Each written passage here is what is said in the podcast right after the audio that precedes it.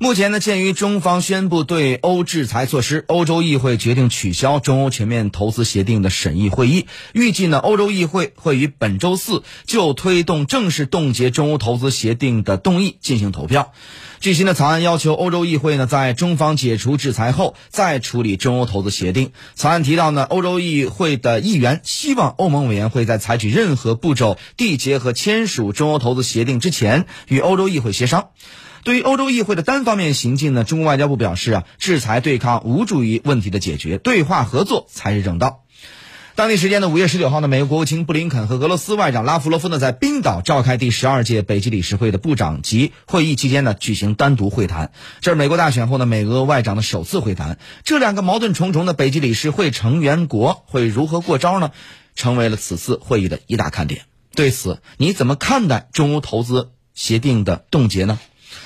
在私家车九九九我们的微信公众平台回复谢飞或者是回复看天下，加入到谢飞的朋友圈，我们一起来深入交流呃，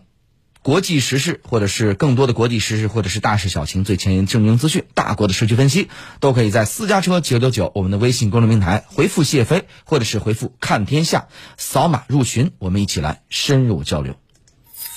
您正在收听的是私家车看天下。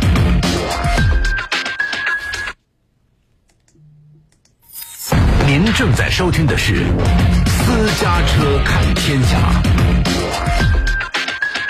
这几天我一个朋友非常焦虑，他快要当爸爸了。本来是件好事儿，但是越临近出生，他就越担心以后的教育问题。身边有太多教育失败的案例了，我很能理解他这种担心呢、啊。毕竟没有哪个父母不是拼尽全力去教育孩子的。可惜美好的愿望却不一定给孩子带来好的结果。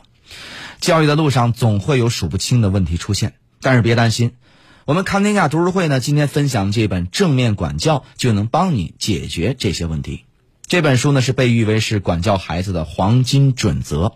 能够帮助你培养孩子的良好品质，让他健康快乐的成长。如果你对教育孩子有苦恼，那就一定不能错过这本《正面管教》。看天下读书会本期更新数目是《正面管教》，关注私家车九九九的微信公众号，回复读书两个字就可以加入我们。您正在收听的是私家车看天下。好，这个时间走进今天的非常焦点。非常焦点。美国国务卿呢布林肯证实啊，美国政府放弃了对北溪二的股份公司以及总经理马蒂亚斯瓦尔尼西实施制裁的计划，称此举符合美国的国家利益。那么美国此举的意图究竟为何呢？非常评论。我注意到呢，很多评论都认为啊，拜登政府放弃对北溪二号的项目的制裁措施是美国送给俄罗斯、德国甚至整个欧洲的一份大礼。那么在我看来呢，光是看到这一点显然是小看了拜登政府的企图和阳谋。它不仅仅是拜登政府为了讨好俄罗斯、德国以及整个欧盟而送出的一份大礼，更是拜登政府在美国与德国、美国与欧盟之间所做的一个世纪性大交易的一部分。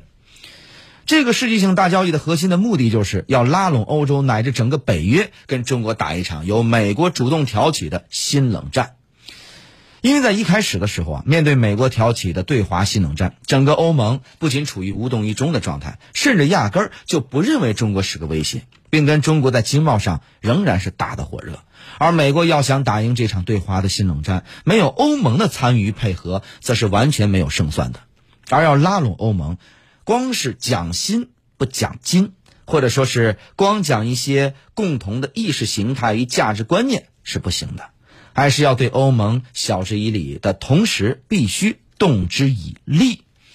就是在这种情况下，我们看到最近一段时间啊，这个拜登政府对以欧这个德国为首的欧盟做出了一系列令人眼花缭乱的让步，以及呢采取了一系列的讨好措施，包括一是宣布取消特朗普执政时期制定的对、呃、从德国撤离美国驻军的计划，二是宣布呢要与欧洲国家一道阻止中国与俄罗斯在北冰洋地区的所谓扩张，三是不再像特朗普时期那样强行要求欧盟的国家增加军费等等。同时呢，在经贸上，拜登也放弃了特朗普时期啊跟欧盟亲兄弟明算账，甚至打贸易战的做法。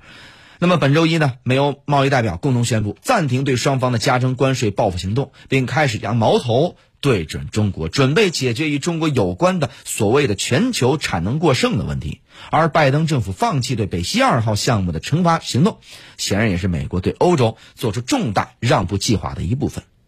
那么既然是一场世纪性大交易，在美国做出重大让步的同时，欧盟也势必要投之以桃，报之以李。所以呢，我们看到啊，最近一段时间以来，欧盟一直是跟随美国的步伐，以所谓的人权为由，在新疆议题上对中国个别的官员进行制裁，打破了三十年以来中欧不打人权战的惯例。二是为了响应美国的印太战略，德国与法国先后派出军舰到东海和南海方向与美日一起进行军演。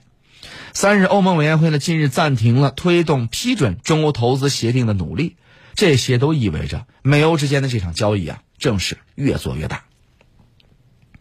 好了，私家车看天下，我是谢飞。这个时段就让我们稍事休息，稍后继续回来。您正在收听的是